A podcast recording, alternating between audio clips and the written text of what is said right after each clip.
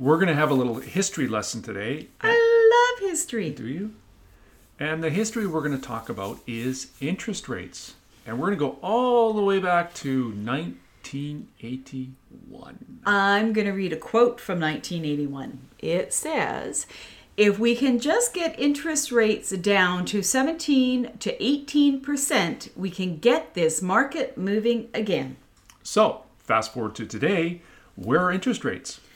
They're way below 17 to 18%. Way, way, way, down. down. And consequently, the market is moving and continues to move. You know, one of the things about interest rates is it's a huge topic in real estate, understandably so, because it uh, speaks to affordability. But the affordability over the last decade with regards to interest rates in real estate, it's never been better. It's been an amazing interest rate market. So I know we live and breathe on the interest rate. Did it go up half a point, a quarter point? What's going on with the interest rate?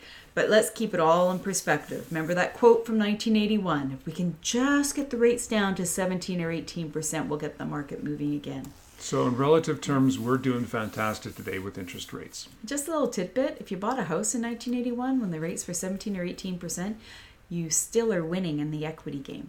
Totally. So that's our little take on interest rates today. Enjoy. Bye.